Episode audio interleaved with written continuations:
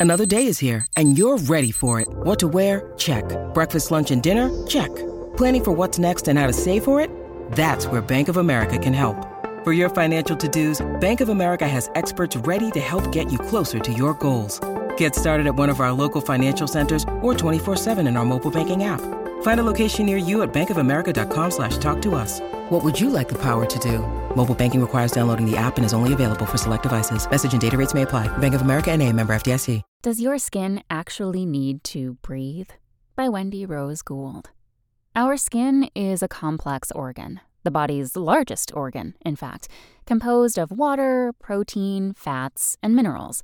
On the surface, you'll find tiny, vellus hairs, sebum, pores, and teeny skin cells that sometimes turn flaky.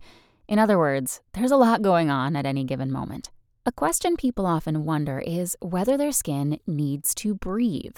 But what does this mean, and is it actually necessary? We tapped a few skincare pros for the answer. Understanding the anatomy of your skin is a great place to start when figuring out whether this organ needs to breathe, since it provides some context. Don't worry, we'll be brief about it. The most important thing you should know about the skin's anatomy is that it's made up of three layers the epidermis, outer layer you see when you look in the mirror, the dermis, the middle layer, and the hypodermis, the innermost layer. The epidermis is our protective barrier, which defends from infection and the surrounding environment, like the sun and pollution. It also creates new skin cells so that we have new skin every 30 days and provides the skin color, explains Kate Viola, board certified dermatologist and founder of Lady Polpo Skincare. So, does your skin really need to breathe?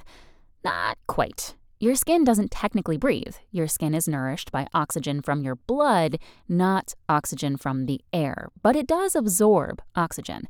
There are only two organs that are directly exposed to atmospheric oxygen, explains Erica Marie Gatt, esthetician and founder of EM Skin.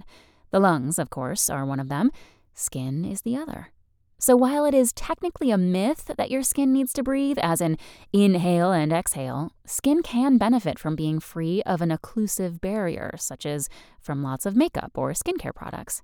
The concept of skin breathing is also based on the premise that it's a good idea to give your pores a break from product buildup, environmental stressors, and sweat, notes board certified dermatologist Nana Boakai. Your skin can always benefit from breathing in the sense that giving it a break from actives and other products can allow your skin to repair itself, Dr. Boakai notes. So go ahead and give your skin a break every now and then. Thanks for listening. Check back tomorrow or go to realsimple.com for the latest. Want to learn how you can make smarter decisions with your money? Well, I've got the podcast for you. I'm Sean Pyles, and I host NerdWallet's Smart Money Podcast.